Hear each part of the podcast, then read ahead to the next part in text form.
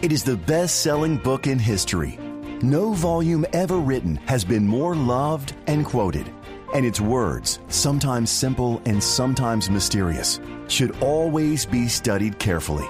It is the Bible, the Word of God. Welcome to Bible Answers Live, providing accurate and practical answers to all your Bible questions. This broadcast is a previously recorded episode. To receive any of the Bible resources mentioned in this broadcast, call 800 835 6747. Once again, that's 800 835 6747. Now, here's your host from Amazing Facts International, Pastor Doug Batchelor. Welcome, friends. Would you like to hear an amazing fact? What has two eyes, three hearts, nine brains, and blue blood? You might be thinking it's an alien, but it's actually an octopus. Octopus are some of the most unique and highly intelligent creatures in the sea. Found in oceans throughout the world, they can range in size from one inch to the largest individual on record, which was a Pacific octopus, which weighed in at 600 pounds and was 30 feet across. They have one brain for their head and then a separate brain for each of their arms that can be independently manipulated without input from the primary brain. If they lose one of their arms, they can generally grow it back. Octopus also have blue blood thanks to the copper rich protein in their bloodstream that makes it more efficient for transporting oxygen in cold ocean environments. All octopus have venom, but only the blue ringed octopus is deadly to humans. In addition, these crafty creatures have the amazing ability to change their skin color and even the texture to camouflage their appearance. Using pixelated colors, texture, and arm contortions, in a fraction of a second, these body artists can instantly vanish into the seascape. Some octopus can even morph their shape and color to appear like other creatures, such as a lobster, snakes, or lionfish. And they are incredibly flexible. They can squeeze through any hole if it's big enough to accommodate their beak. If all of these methods fail to confuse and evade their predators, then they release an inky black cloud as they jet away. You know, the Bible talks about a fallen angel that's even more versatile and crafty than an octopus. Stay with us, friends. We're going to learn more on this edition of Bible Answers Live. You're listening to Bible Answers Live, accurate and practical answers to your Bible questions. Welcome, listening friends. This is Bible Answers Live, and we'd invite you to call in if you have any Bible question. That number is 800 463 7297. That's 800 God Says, if you want the acronym. 800 463 7297. Call in now with your Bible question, and a great chance you'll get it on tonight's program. We're also streaming what is happening here in the studio at the Amazing Facts Facebook page as well as the Doug Batchelor Facebook page. And that's me, Doug Batchelor. Pastor Jean Ross is off tonight, but uh, we're going to go to the phones in just a minute after we pray together. Loving Lord, thank you for your word. That is the way, the truth, and the life that sets us free. And we pray now, Lord, that these words that are spirit and life will come to life as we study it on this broadcast. Bless all who call in and the answers given. We pray in Jesus' name. Amen. Well, I'm still amazed by the octopus. Uh, I've been scuba diving. Uh, Karen and I are certified, and more than once we've been up close and personal in Hawaii a couple of years ago. Uh, one of our um, divers that was with us caught a little uh, octopus and put it on his hand. It just wrapped around his finger. It was rather friendly. I was surprised, but they're in. They're, it's almost like they're from another planet. They're such interesting creatures. They say they're related to mollusks, but they got big eyes and a brain that a typical mollusk doesn't have, and they can open jars. They can take their suction cups and take two pieces of of uh, coconut shell that are on the seafloor and pull them together to protect themselves like shields from their enemy. They they have the ability to learn very quickly. People in um, marine aquariums that study the octopus that they come to recognize individuals and they can solve puzzles and they're just very clever little creatures and I've seen them before morph into coral They'll be going along and suddenly turn from red to brown and change colors in just a fraction of a second, so they disappear. That could never evolve.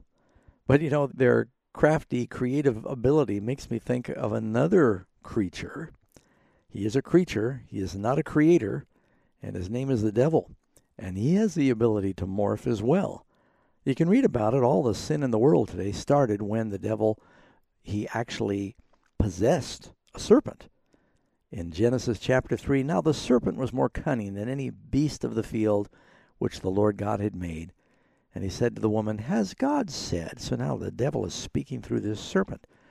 And Jesus warned us in Matthew 7 Beware of false prophets who come to you in sheep's clothing, but inwardly they are ravening wolves. So the devil can morph into a sheep or make you think he's a sheep, but he's still a wolf. And even in 2 Corinthians 11:14, Paul tells us there, and no wonder, for Satan himself can transform himself into an angel of light. When Jesus was tempted by the devil in the wilderness, I seriously doubt that the devil appeared looking like some diabolical monster and then started to try to tempt Jesus. Who would be fooled by that? I think the devil appeared as an angel of light, pretending he was sent by the Father, and then he began to try to tempt and confuse Jesus. Now, we don't need to be fooled by the devil's tricks and counterfeits, and we, we've got a book that, well, I don't know if we've offered this in some time. If you'd like a free copy of our book, it's called Satan's Confusing Counterfeits. It's a classic written by Joe Crews that'll help you be more aware of what the devil's some of his confusing tricks are. Satan's Confusing Counterfeits. If you want a free copy, here is the resource number. You dial 800 835 6747.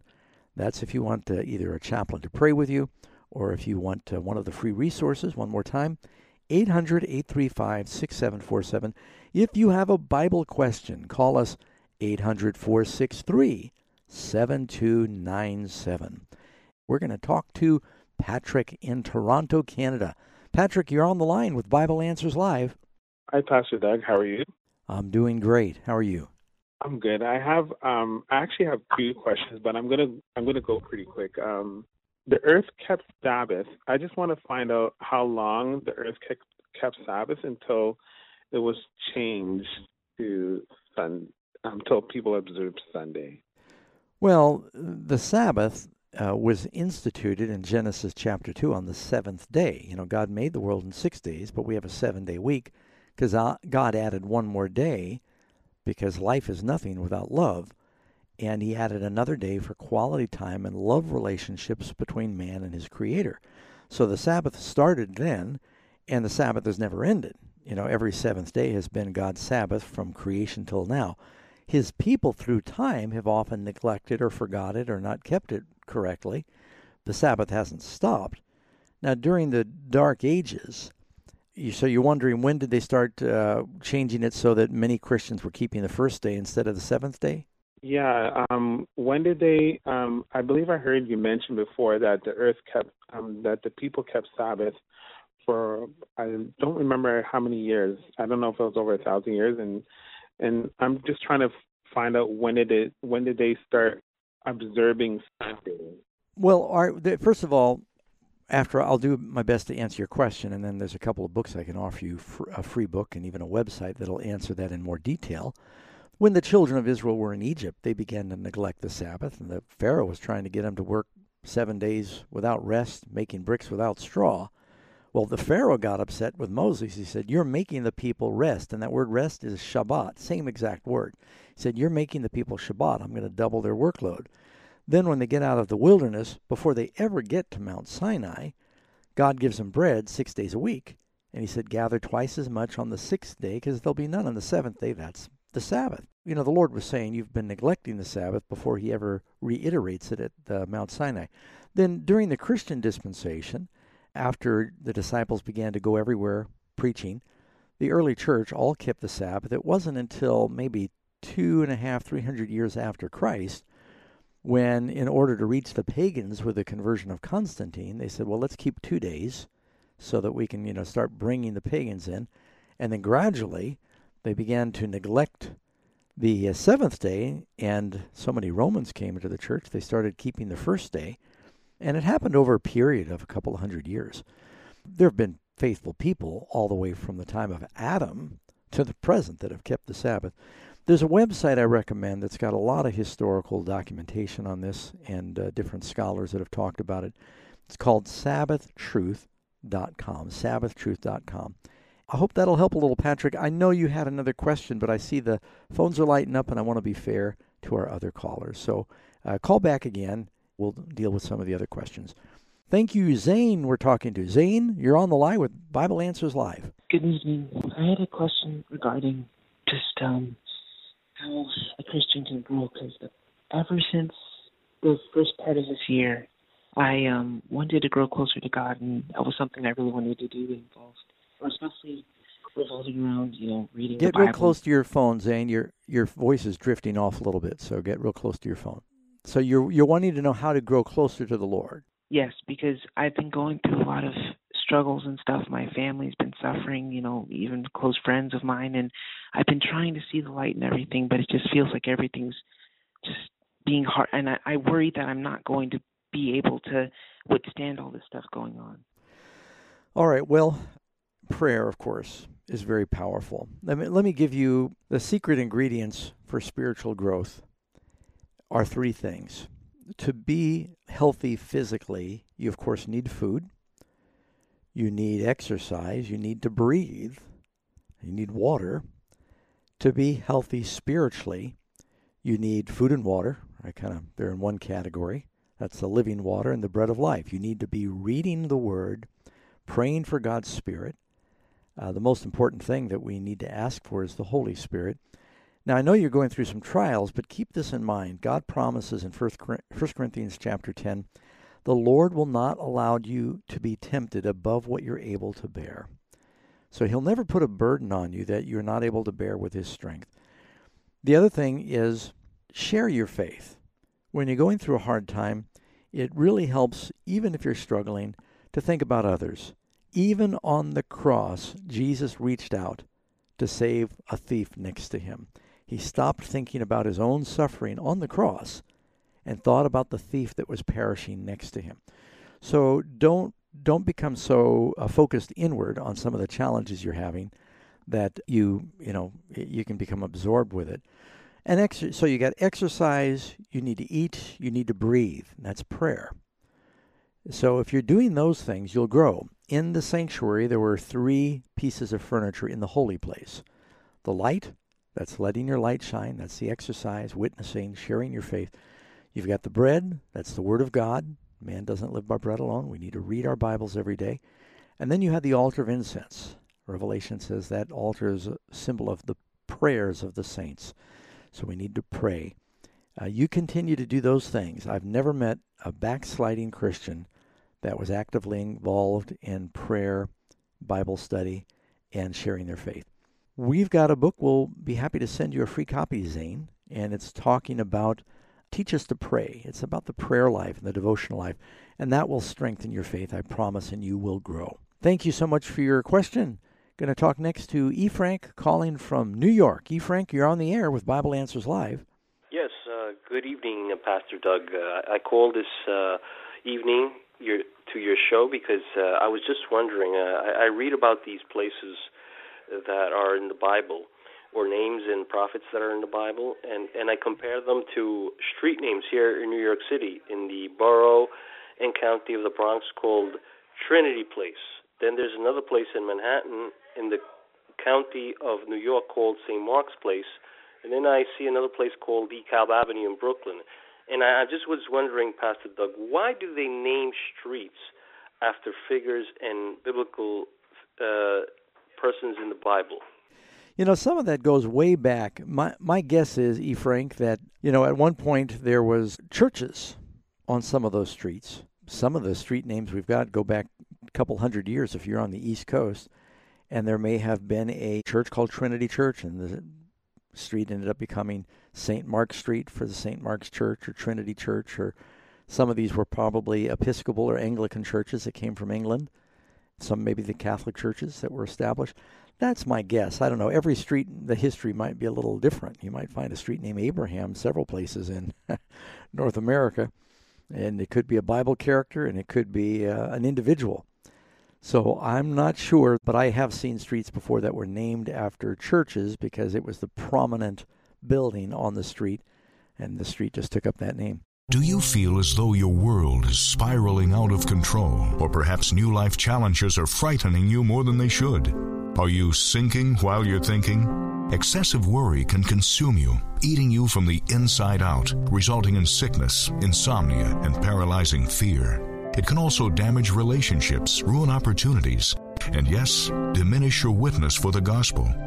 Worry affects everybody differently, but it's all driven by fear. So, how can you overcome a world full of reasons to be anxious? I'd like to recommend for you my new book, Finding Peace in a World of Worry. You'll discover a lifeline to victory, a place where you can cast your cares upon Christ and experience a serenity that isn't subject to your circumstances. Get your copy of Pastor Doug's Finding Peace in a World of Worry today. Call 800 538 7275 or visit afbookstore.com. You're listening to Bible Answers Live. This broadcast is a previously recorded episode. If you'd like answers to your Bible related questions on the air, please call us next Sunday between 7 p.m. and 8 p.m. Pacific Time. Call us at 1 800 God Says. For life changing Christian resources, visit afbookstore.com or call 1 800 538 7275. We're going to talk with uh, Dee. Uh, Dee is calling. Hi, Dee. You're on the air with Bible Answers Live. oh my gosh. Yes. Can you hear me? Loud and clear. I don't know why I feel nervous. I'm sorry. Oh, don't be nervous. Have I mean, I was a happy birthday. Hi, how are you? I'm good. My question is, I'm trying to learn how to keep the Sabbath. Okay, like my family, um, they're having like a like a like say a baby shower or what, a birthday or something on the Sabbath. So, am I not? Can I just sit there, or cause they're gonna say, "Well, wow, what kind of person are you not participating?" I know that can make it a little difficult. Well, you know, there's different kinds of occasions. If a person is, uh, I've been to weddings before. Wedding is, you know, biblical, so it can be a sacred occasion. What's a baby shower? Well, a baby shower, you know, and sometimes what you need to do is you don't want to neglect your worship. It depends on when, you know, when this might be happening. You do your best to go and, you know, try to support the family without sacrificing your convictions if you can do that sometimes it depends from one family occasion to another and one family to another. If you know you've got a family occasion and your family's going to be drinking and they're going to have the football game going, it's really going to be hard for you to be in the mind of of the Sabbath during those occasions. But then, you know, they might be Christians having a baby shower and it's going to be a spiritual occasion. So it you're going to have to be the judge of that, but you don't want to put God second place to friends and family obedience to the Lord is going to always be the most important thing. At the same time, you know, God wants you to show your love for the for your family. Uh, Jesus, he went to weddings and he believed in coming to social occasions to celebrate events in life. You, you just pray for wisdom. I don't want to be the Holy Spirit. And just in, on a case by case basis, depending on the circumstances, some might be something that you could uh, do in good conscience and still keep the Sabbath, and some might not. So I hope that helps a little. We do have a book that we can send you a copy if you ask for it, Dee. It's called How to Keep the Sabbath.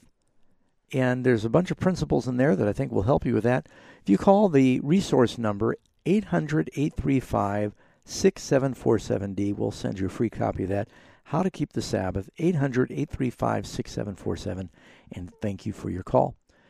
Going to go next and talk with Albert, calling from Montana. Albert, you're on the air with Bible Answers Live. Good evening, Pastor Doug. How are you doing? Doing well. So, tonight's question I have for you, Pastor, is uh, could you define to us what, uh, or Acts 2, the, whole chapter? Well, you, you want me to read the whole chapter or just say what it's about? Or just, yeah, just uh, give a, a, a brief summary on what it is. Well, Acts 2 is when God pours out the Holy Spirit following their 10 days of prayer in the upper room, and it contains Peter's first sermon. So it's, you know, probably 47, 48 verses. Yes, it, it is. It's it, it's 47 verses, but uh, Was there something specific in the chapter you're wondering about, or? uh, yes, I I, I uh, believe the, the apostles were uh, trying to trying to colonize people. Or could you give me a, a better summary of of your interpretation towards that chapter? Yeah, well, you can read where Jesus said that after Jesus ascended to heaven, he said, Wait in Jerusalem for the Holy Spirit, and the Holy Spirit will come upon you, and you will be my witnesses. Christ appeared among the disciples for 40 days. Then he ascended to heaven while they were watching, said, Wait for the Holy Spirit, uh, it will come. And they prayed in the upper room there in Jerusalem for 10 days. Chapter 2 begins The Holy Spirit is poured out in mighty power. The disciples are given the ability to speak in other languages. It happens during the Jewish festival of Pentecost, where Jews from around the Roman Empire have come to worship. They speak other languages, so they hear the disciples speaking in their native tongues, talking about Christ. And Peter preaches a powerful sermon explaining that Jesus is the Messiah. And at the end of his sermon, they're so convicted, they say, Men and brethren, what shall we do? Peter says, Repent, be baptized, you'll receive the gift of the Holy Spirit. And then 3,000 are baptized. And uh, the church really took off at that point. It went from 12 and 120 in the upper room to thousands. And you read in a few chapters later, another 5,000 are baptized. You know, the main theme of that chapter is dealing with the Holy Spirit. And if you like, I'd be happy to send you the um, book that I wrote called Our Greatest Need, the Holy Spirit. And all you've got to do is ask for that, Albert, and call. Uh, the number to call is 800 835 6747. Ask for Pastor Doug's book. Tell him you're listening to Bible Answers Live on Our Greatest Need, the Holy Spirit. And I think you'll be blessed by that. Okie doke. Let me see who we got next lined up here. Beverly is calling from California. Beverly, you're on the air with Bible Answers Live. Thank you for taking my call. You know, I've been thinking and wondering about when is our name actually put into the book of life? I think that when a person accepts Jesus and they repent of their sins and confess their sins, their names are entered into the book of life. Even, you see, Moses talked about those that were in God's book. And he, he acted like while he was alive, his name was in God's book. So the book of life, people can have their names written in it while they're alive. Well, that's what I thought. Yeah, and in Revelation, I think further proof for that is in Revelation, Jesus sends a message through the Apostle John to the churches, and he tells one of the churches, I'm trying to remember which one it is right now, that you know, except they repent, he will take their name out of the book. So their names must already be in the book if he's threatening to take their names out of the book. Well, see, that's what I thought, but then I kept thinking, well, maybe they're put in when we're born, that everyone's name is put into the book of life. And then if you don't um, accept Christ or if you don't. Um, be, you're not converted or you're not baptized and the different things, then your name would be removed so you would not have eternal life. No, I think your name. You see, we don't have eternal life by virtue of being born. We're we're born with our fallen natures. But a baby does, doesn't it? Well, a baby is is not guilty of sin. So if a child dies before the age of accountability, then they're going to be saved. But that doesn't mean their names are entered in the book of life by virtue of a choice of accepting Christ. I think that's a separate issue. So once a person reaches the age of accountability and they've sinned, we want the our sins forgiven and God enters our name in the book of life. And that happens, I believe, at the time of conversion. That's why they call it, you know, Jesus said, unless you are born again. It's the second birth that qualifies us, not the first birth, the second birth, born again, that qualifies us for having our names in God's book. Uh, thank you very much for that, Beverly. I'm going to see if I can take another call before we uh, go to our break here. All right. Is it Gardner in New York? You've got a question. Yes, sir. Uh, good evening, Doug. Uh, Luke 12, Luke 12, 47 to 48 talks about uh, people being beaten with many stripes. Uh, if you knew to do good and you didn't do the Lord's will, many stripes. And if you didn't know, but you still did some things that uh, deserve stripes, that you'll be beaten with less stripes. Uh, you know, looking at this uh, at the first glance, it, it sounds like that uh, people being scourged as the salvation process, either reward or punishment. I don't think that's what that means. So, what what did those stripes mean in those two scriptures, please? Yeah, when uh, the word stripes is sort of a general term that was used in Bible times for punishment. And Jesus does say everyone is rewarded according to his works. And there are varying degrees of works and there are varying degrees of rewards. Uh, in Roman times, if you were bad, they had different levels of whipping that would happen. You know, if it was a minor offense, you might get whipped twice. If the most serious would be, I think, 39 lashes. No one was allowed to be whipped more than that because it might kill them. When Jesus talks about few stripes and many stripes, he's talking about degrees of punishment based upon uh, bad behavior. And he said if a person knows his master's will and he ignores it, he's going to be dealt with more severely than if a person sinned kind of against his own conscience, but he didn't really know. I think Jesus is just saying, you know, there are varying degrees of punishment and reward in in the kingdom. Does that make sense? Yeah, I just want to just say, you know, uh, we don't think of different degrees of punishment. Now, we, now we do think of different degrees of reward in heaven. Now, we all heard that, but we don't think that um, uh, that there's going to be different levels of torture in hell. Well, Jesus said that to whom much is given, much is required. He that is faithful in least is also faithful in much. And then you read in Revelation, Behold, he comes in the cloud, and his reward is with them to give to every man according to his works. There are varying degrees of punishment. Now, see, we don't believe, we believe there is a lake of fire and people are um, punished according to what they deserve. We don't believe that lake of fire burns for billions and zillions of years endlessly. We think that um, ultimately the wicked, depending on you know what they've done, they're going to be burned up. Bible says in Malachi chapter four, the wicked are burnt up; they're consumed. You can read, and it says it's the second death. They are devoured. They perish into smoke. They consume away. Their name will not be anymore. So the language in the Bible is you either have everlasting life or you perish. But before the wicked perish, they are punished according to what everyone deserves. Don't go away, friends. We're coming back. You want more information on that question? You want to go to helltruth.com. Helltruth.com. More information on the subject of hell. And we're going to take a brief break. Be back with more Bible questions. Stand by. Stay tuned. Bible Answers Live will return shortly.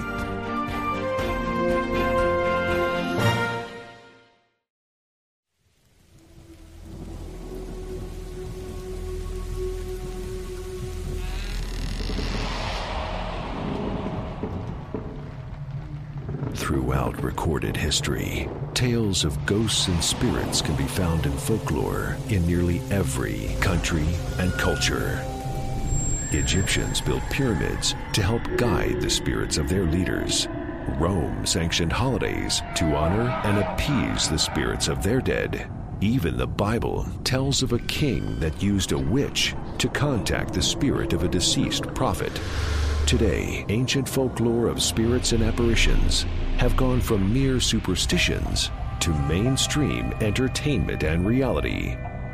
Scientific organizations investigate stories of hauntings and sightings, trying to prove once and for all the existence of ghosts. Even with all the newfound technology and centuries of stories all over the world, there is still no clear cut answer. So, how do we know what's true? Why do these stories persist? Does it even matter? We invite you to look inside and find out for yourself. Visit deathtruth.com. Did you know Amazing Facts has a free Bible school that you can do from the comfort of your own home? It includes 27 beautifully illustrated study lessons to aid in your study of God's Word. Sign up today for this free Bible study course by calling 1 844 215 7000. That's 1 844 215 7000. For life changing Christian resources, visit afbookstore.com. You're listening to Bible Answers Live, where every question answered provides a clearer picture of God and His plan to save you. So, what are you waiting for? Get practical answers about the good book for a better life today. This broadcast is a previously recorded episode. If you'd like answers to your Bible related questions on the air, please call us next Sunday between 7 p.m. and 8 p.m. Pacific Time. To receive any of the Bible resources mentioned in this evening's program, call 800 835 6747. Once again, that's 800 835 6747. Now, let's rejoin our hosts for more Bible Answers Live. Welcome back, listening friend. This is Doug Batchelor, and this is Bible Answers Live. Pastor Ross is off for the night. And if you have a Bible question, you can call 800 463 7297. We are also streaming the program if you want to see what happens here in our little studio outside of Sacramento, California. You just go to the Doug Batchelor Facebook page or the Amazing Facts Facebook page. You'll see it there. We're going to go right back to the phones and talk to Tommy in Alabama. Tommy, you're on the air with Bible Answers Live. Thank you, Pastor, for taking my call. Thank you. I was wondering, I'm not really having a uh, faith crisis, more of a de- denomination crisis. Um, I know there's different denominations who may say that they are the true church or they're restored church. Is there a true church, and can you maybe suggest a book or article to read? Yeah, well, first of all, we'll send you a book uh, if you call the number. It's called Search for the True Church. There are criteria that are given in the Bible. How do you find that church? And so when you follow the criteria, it narrows the field very quickly. You can read in Revelation 17 about this false mother of harlots. She's called Babylon, and it describes that she's been unfaithful. She becomes sort of like a political institution. And it says she has daughters that came out of her. There's no question, you know, there's hundreds of different denominations that call themselves Christian. Many say they use the Bible in various degrees. Some say they use the Bible plus the writings of, of somebody else. You know, you just want to go by what does the Bible say? The criteria is if you're searching. Promises seek and you'll find. Now, will people be saved from many different churches? I believe absolutely. God looks on the heart. We've got to be careful not to judge. Is there a church that is closer to the Bible than others? Obviously, there must be. You know, you want to be there. I think there's a movement that is also foretold in in prophecy that you can trace. Now, let me just remind you in the Old Testament, did God have a people? Was there a nation that he was specifically working with? Yes. Nation of Israel. Does that mean that they were all good people and they always did things right? No. No. Uh, there, are a lot of ups and downs, but he delivered to them the oracles of truth. That's a quote from Paul. God gave the Jewish nation his word. They had the law, they had the writings of Moses, they had the prophets, they had the truth. Even Jesus said to the Samaritan woman, she wanted to argue with Jesus which mountain. It's like saying, which church, which mountain are we to worship on, Jerusalem or Gerizim? And Jesus said, Salvation is of the Jews. He was very clear. God had given the word to the Jewish nation. Well, now the Jews have been scattered around the world, and Christ came, and the church grew. Is there a particular movement that God is working with today? Take a look at that book called Search for the True Church. We'll send you a free copy. Just call 800, and I think this will really help you, Tony. 800 835 6747. That is the resource number. You know, friends, we've thought for years about another way to do it, but we need two numbers. We need the number for questions, we need the number for resources because they're really going to two different places. Uh, one is specifically set up to pray with people and to send out the resources. And the people here in this studio are, are all wired to take and screen the calls and engineer the program. So that's why we give out two numbers. But if you want the uh, the free resources, 800 835 6747. And with that, let me see. We're going to talk to Henry in the Bronx. Henry, you're on the air with Bible Answers Live. Yes, hello, Pastor. Is there is it written anywhere in the Bible, uh, and when Christ descended up to heaven, uh, they made Peter the first pope of Rome? No. Sometimes the um, the Catholic Church will say that uh, God had elected Peter to be the first pope. Nothing could be further from the truth. And they talk about where Jesus said, "On this rock, I will build my church." See, Jesus says to Peter, "You are Peter," and the word Peter there means Petros. It means rock, one you could pick up and throw, rock you'd put in a sling. But he says, on this Petra, the Petra is a rock of immense proportions, like the rock of Gibraltar. And the great rock that Jesus is alluding to is what Peter had said that Christ, Jesus was the Christ. On that statement, he was going to build his church. The church was not being built on Peter because within a few minutes of Jesus saying that, he turns to Peter and he says, Peter, Satan, get behind me. he calls Peter Satan. Let's hope Jesus isn't building his church on the Apostle Peter because Peter kind of went up and down a few times. And it's the truth of his word that Christ has built the church on. Peter is not the first pope. Uh, one thing we know right away Peter was married, popes are not married. And so this idea of papal succession is not taught in the Bible. Hopefully that helps a little bit, uh, Henry. You would enjoy our DVD on Revelation, the Bride, the Beast, and Babylon. You call 800 835 6747. Ask for the DVD, The Bride, the Beast, and Babylon. You know, anyone out there that wants that, it isn't very long before our DVDs find their way to YouTube. And I think you could probably see that on YouTube. Uh, and our new DVD that we're advertising now called Kingdoms in Time about prophecy.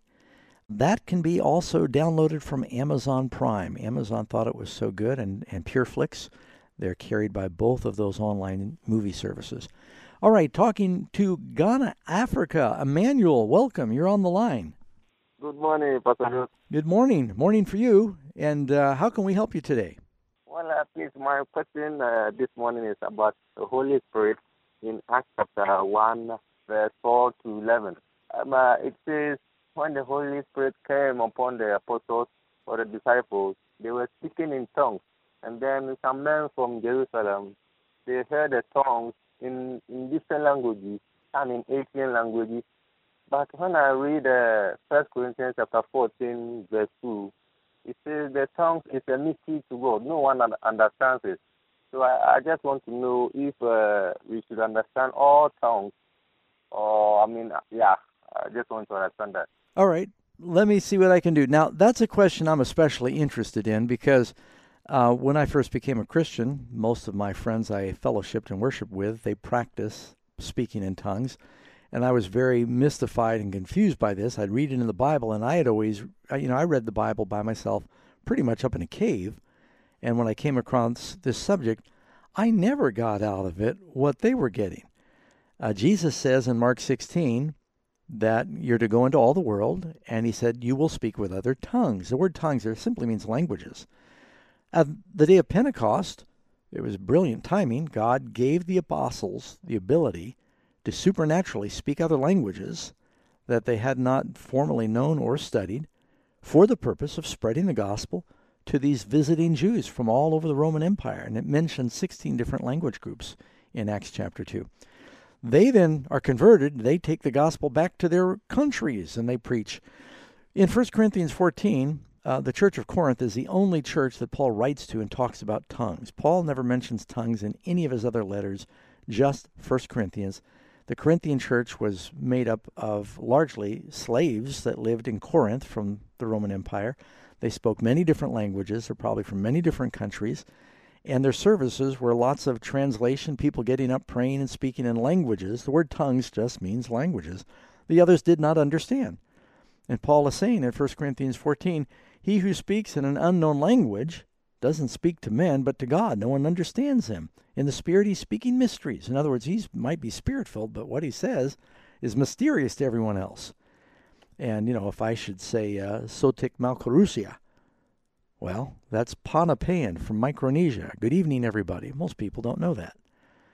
Or if I were to say Anivarakam Malivanikam, see, I've been to these countries and I learned how to say good evening. That's uh, Tamil. Good evening, friends. It's not helping anybody if I speak in these tongues that nobody knows. Paul is simply saying, let there be an interpreter if you're going to be speaking in a tongue others don't understand people take this chapter and totally confuse it. Hey, I tell you what, Emmanuel, I know you're in Africa, so we can't mail it to you, but you go to the Amazing Facts website and you can freely download a book I've written called Understanding Tongues. It goes completely through the subject of tongues. It's a quick read, but it's very thorough. Understanding tongues, and it uses all these verses in 1 Corinthians. Anyone out there, if you're confused about what's going on in some of these churches with speaking in tongues, I believe in all the gifts of the Spirit. I believe in the gift of tongues. I believe it has been mistaught by many. You read the book, you see if uh, it sticks to the scripture. That's the main test. One more time, if you want a free copy, 800 835 6747. That's the book Understanding Tongues. Or download it at amazingfacts.org. Amazingfacts.org. Thank you, Emmanuel, for your, your faithful call. And let me see here. We're going to go to Joseph calling from Pennsylvania. Joseph, you're on the air with Bible Answers Live. Good evening, uh, Pastor. Evening. Thank you for your patience. Oh, no problem. I uh, I wanted to know if Jesus, uh, in his experience on earth, ever had any uh, ability to sympathize with us when we feel guilt. We know from Hebrews 14 that he that we have Jesus as our high priest who's able to sympathize with our weaknesses because he was tempted in all the things that we were, but we go ahead and sin where Jesus never did. So we, even though we repented and are forgiven, sometimes we'll have feelings of guilt and say to ourselves, "How could I have ever, you know, what was I thinking?" But is there anything in Jesus' earthly experience that would allow him to sympathize with our weaknesses when it comes to guilt? Great question. First, let me say that part of wisdom is that you can empathize with a person and you can empathize with their mistakes without having to make their mistakes. You know, they say wisdom is learning from other people's mistakes. I might sympathize with a friend who lost his wife. And uh, to the best of my ability, I will empathize means you feel what they're feeling. It comes from the word pathos. I I've never lost my wife, but I can try to empathize with them. Now Jesus though when it comes to feeling guilty in a sense he does know how we feel cuz on the cross he took our sins. He felt the shame and the separation that we feel from the Father.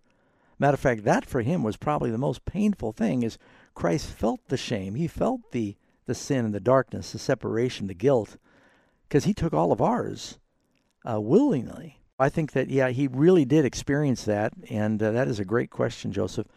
Bible says that he was tempted in all points. And then one more thing to remember because God is all knowing. One of the characteristics of God is he's omniscient. He's all knowing. That means he knows everything you think, he knows every feeling you feel, every sensation you feel. Jesus did not need to live on earth to know how we feel. He may have needed to do it in part so we would know that He knows. It's not that God doesn't know, it's so that we'll know He knows how we feel. But God knows everything, so He is perfect at uh, empathizing with our suffering. Good question. Thank you, Joseph. Uh, let's see here. Talk to Alice in Placerville, I'm assuming California. Alice, you're on the air with Bible Answers Live. Hi, Pastor Doug. Um, I have a question that comes from John 14. The chapter is talking about the Holy Spirit and um, about being the comforter. And my question is this this might be something that can't be answered until we're in heaven, but I've got to ask. Um, I got really curious. I'm fairly familiar about what the, the role of the Holy Spirit is while we're here on earth. But what I, I'm kind of curious about is what will be the role of the Holy Spirit in heaven and the New Jerusalem. Well, you know, the role of uh, the Father, Son, and Spirit for us will be different. Right now, all three members of the Godhead are involved in our redemption. They will not be involved in that in heaven. But Jesus, when he took on our form, he did take on a physical body. He still has that in the resurrection. The Holy Spirit, wherever we go through the universe, the presence of God will be with us through God the Spirit. And Jesus said the Spirit is not only with us, he said, he will be in you. One of the ways that we know God is by God in us. You know, Paul always talks about Christ in you. Jesus is in us through the Holy Spirit. That's why he said it's expedient that I go to the Father because, you know, I can only be with some of you now physically, but when I go to the Father, then I can be in you through God the Spirit wherever you go. That's why Christ going to heaven, he said, I am with you wherever you go. So even in the universe. I plan on doing some serious traveling when I get to heaven, finding out what God's got out there, and God is going to be with me wherever I go through the Spirit. I see. Okay. One of the roles of the Holy Spirit is, of course, to convict of sin. We won't have that in heaven. Uh, so, you know, Jesus, of course, is our Redeemer, and we're, we're not going to need further redemption in that respect.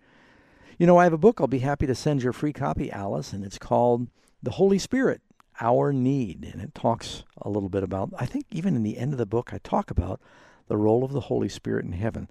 So I haven't it's been a few years since I wrote it, and I'm trying to remember. We'll send you a free copy. Call 800 835 6747 and ask for that book, The Holy Spirit, The Need. The Bible tells us that salvation, of course, emanates from God. So we need to know something about God to rightly understand and embrace salvation. Yet in the church today, there's a great deal of confusion about the nature of God. The Bible says God is one God, but is he three persons? Is Jesus also eternal God? Because Jesus is the Son of God, does that mean there was a time when he did not exist or he was brought into existence? Is the Holy Spirit a person, or is he just the force and the energy that God uses to communicate? You know, I thought this was so important, I really felt led of the Lord to write a book on the subject called Exploring the Trinity One God or Three. In this book, we answer those very important questions. We talk about the history of the Holy Spirit in the Old Testament, as well as the history of the Holy Spirit in the church and how it has been much debated. This is something we really need to understand because Jesus said eternal life comes from knowing God. And with that, we're going to go to another call. Let's see, talking next with uh, Chris, calling from Georgia. Chris, you're on the air with Bible Answers Live. Um, hello, Pastor Doug. Uh, thank you so much for taking my call. Um, my question. Thank you. Yes, thank you. My question is, um, how do you go about praying for a potential spouse? Because sometimes I feel guilty praying for somebody that I have specifically in mind versus praying for God's will and simply waiting um, so yeah, that's my call, and, and thank you so much for again thank, taking my call. That's a good question. You know, one of the most important decisions in life. There's three or four very important events in life. You know, one is your birth. Most people don't have much choice in that. Another one is your death. Most people don't have a big choice in that. And one is to follow Jesus in baptism. We do have a choice in that. And one of the other really big decisions is your life partner, assuming you do get married. Not everyone does uh, having the right person can uh, it can be a life and death decision. Quite literally, that person can help encourage you on the path to God or away. You know, Jesus said you don't want to be unequally yoked. So praying for that right person is very important. Now, you may have someone specific in mind, and you think, boy, I sure feel attracted to them. Lord, I hope that that person will say yes and that they're the one. Well, you know, you can tell God what you would like, but then you always want to submit to Him and say, Lord, if this is your will, because though I may be attracted, if this is not the person that you have in mind, I want who you have in mind. That will always be better in the long run to ask for what God's will is. You know, Chris, I have a book I've written on marriage, divorce, and remarriage. And, and even if you're not involved in divorce uh, or remarriage, it does talk about principles of marriage. And I think you'll enjoy that. And the price is right we'll send you a free copy if you'd like it. How's that sound? Oh, that sounds amazing. Thank you so much. All right. Hey, thanks so much. And we'll pray for you that you find the right person. That book is, again, Marriage, Divorce, and Remarriage, and it's 800 835 6747. That is not the price. The book is free. That's the phone number 800 835 6747. And uh, we'll send you that book. All right. We got time for a couple more callers. Um, Ken in Alabama, I think. Ken, you're on the air with Bible Answers Live. Uh, yes, sir. How are you tonight? Doing good. Are you going down the road? Yes, sir, I am. Yeah. All right. Well, I'll, let me take your question. I'll do my best. I might have to answer, uh, put you on hold. Uh, that, that's perfectly fine. Um, my question is um, uh, can you lose your salvation once you've received Christ as your Savior? All right. Very good question. And that's one of the big debates in the Christian world is once you've accepted Christ, can you lose your salvation? Well, there are verses that promise that if we come to the Lord, He'll never forsake us, He will never let go of us. But that can be misunderstood to think that we then lose our freedom to let go of Him. There's several examples in the Bible of people who did come to Christ, but then they, they fell away. People who were even spirit filled, but then they became proud over the years and grieved away the Holy Spirit. And Paul warns about that. He said, you know, uh, there are people who preach to others. He, Paul said, even he, after coming to Christ and accepting Christ and being spirit filled, he said, Lest I preach to others, but I am a castaway.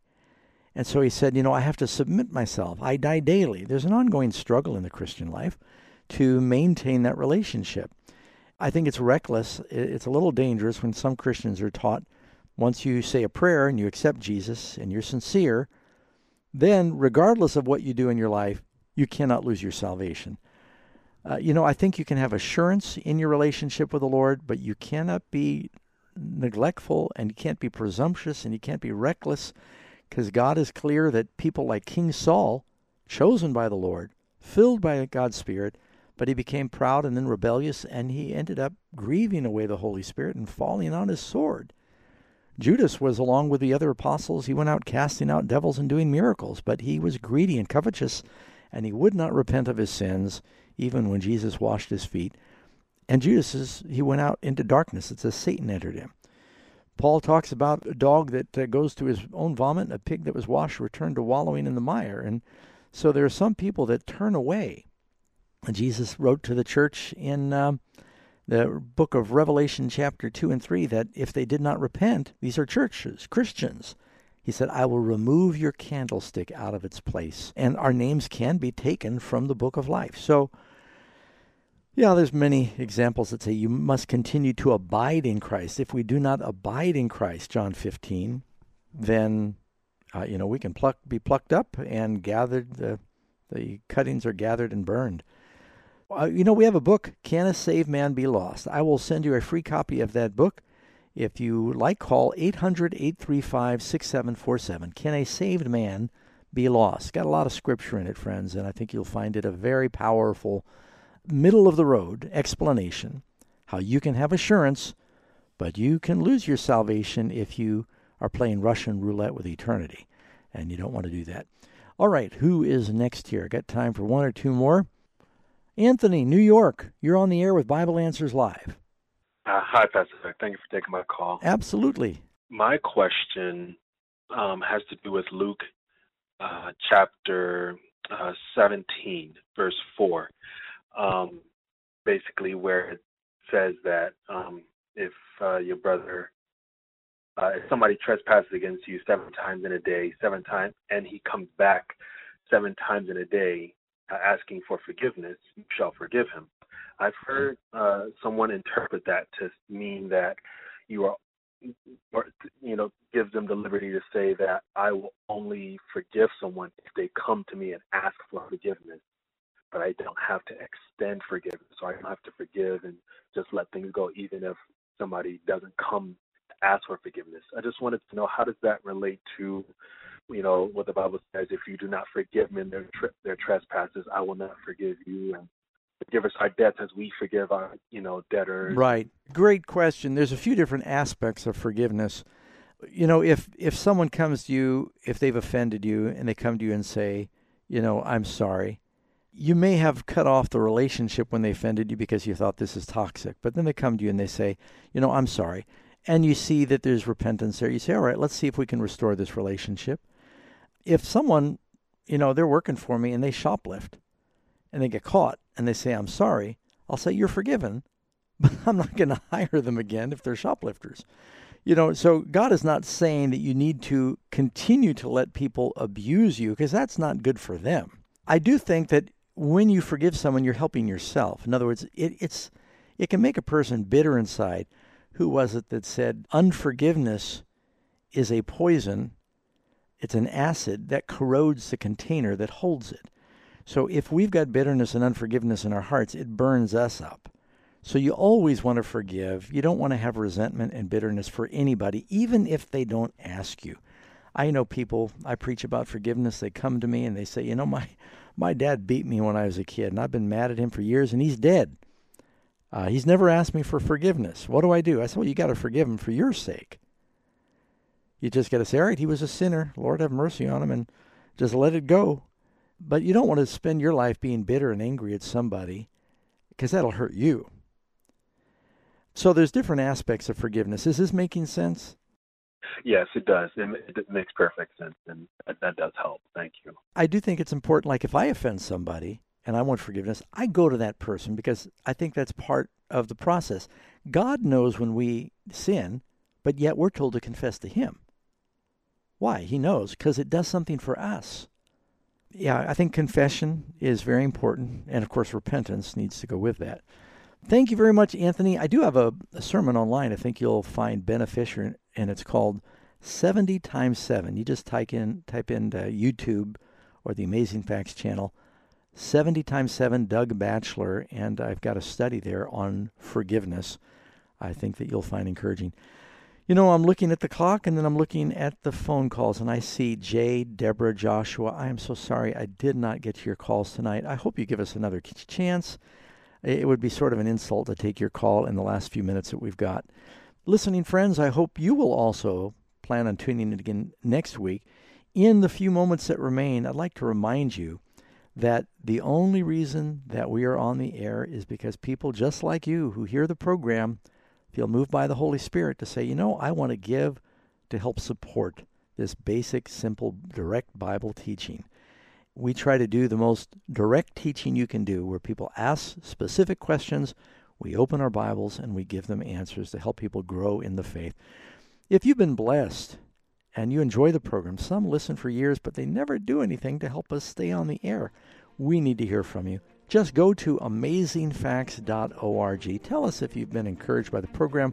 We'd love to hear from you. Amazingfacts.org. God bless. We'll study again next week. Thank you for listening to today's broadcast. We hope you understand your Bible even better than before. Bible Answers Live is produced by Amazing Facts International, a faith based ministry located in Granite Bay, California. Find out what the critics are raving about. Top scholars and theologians from around the country come together to reveal the hidden history of the book of Revelation. With powerful reenactments and incredible visual effects, this 95 minute masterpiece brings to life the book of Revelation like never before. Revelation is no longer a mystery. Get your copy today. Visit iTunes or afbookstore.com. Journey back through time to the center of the universe. Discover how a perfect angel transformed into Satan, the arch villain the birth of evil, a rebellion in heaven, a mutiny that moved to earth. Behold the creation of a beautiful new planet and the first humans. Witness the temptation in Eden. Discover God's amazing plan to save his children. This is a story that involves every life on earth. Every life. The cosmic conflict. If God is good, if God is all powerful, if God is love, then what went wrong?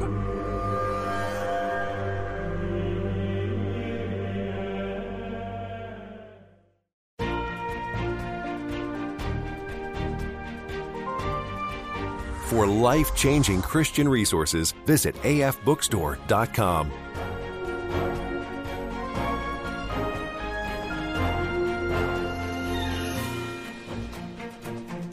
If you'd like to enhance your study of God's Word, visit our website at www.amazingfacts.org and sign up for our free Bible study course. And make sure to check out our online bookstore at afbookstore.com, which offers thousands of inspiring books, DVDs, and more to help you get the most out of God's Word. To take advantage of the offers you've heard on this broadcast, call us at 800 835 6747 or visit our website at amazingfacts.org. Did you enjoy this program? Make sure to tell your family and friends. Tune in next time for more Bible Answers Live honest and accurate answers to your Bible questions.